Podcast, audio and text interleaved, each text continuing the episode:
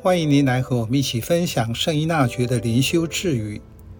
七月三十一日，最令人渴望或欣喜的，莫过于为基督和近人的救赎而死。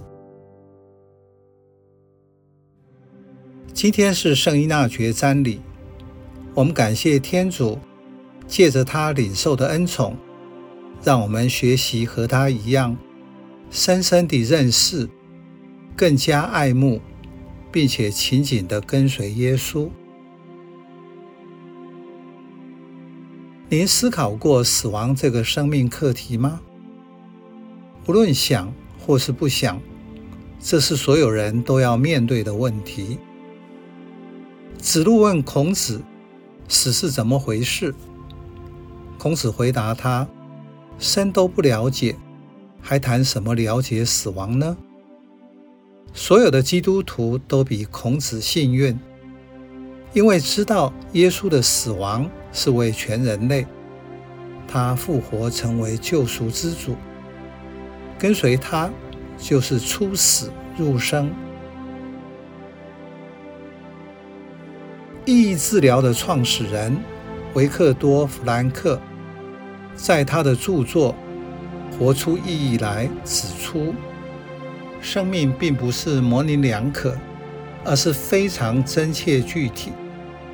正如人生的使命也是非常真切具体一样，这些使命构成了人的命运。每个人的命运都独一无二，且各有不同。这种挣扎，正是不得不全力以赴的一场硬仗。你的生命目标是什么？那会决定每一天你怎样活，并且活出生命的意义。这句自语是圣依纳爵及所有耶稣会士的自我认同及生活的目标。没有比为基督的缘故和近人的救赎而死，更令人渴望追求和欣喜的事。要成为耶稣的伙伴，必须自由地给出自己的生命。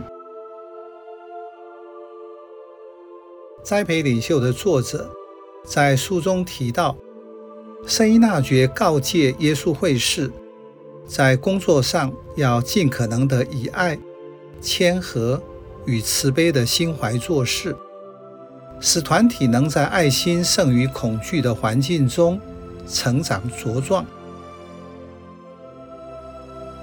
电影《教会》描述几位有英雄气魄的耶稣会士，为原住民建立了乌托邦的社会，在对抗拉丁美洲那些凌虐土著的殖民者，总是本着爱心、充满热情与勇气地工作着。纵使结局，他们都为了救赎原住民而死亡。但是吸引了更多愿意为基督而活的后辈前往那里服务。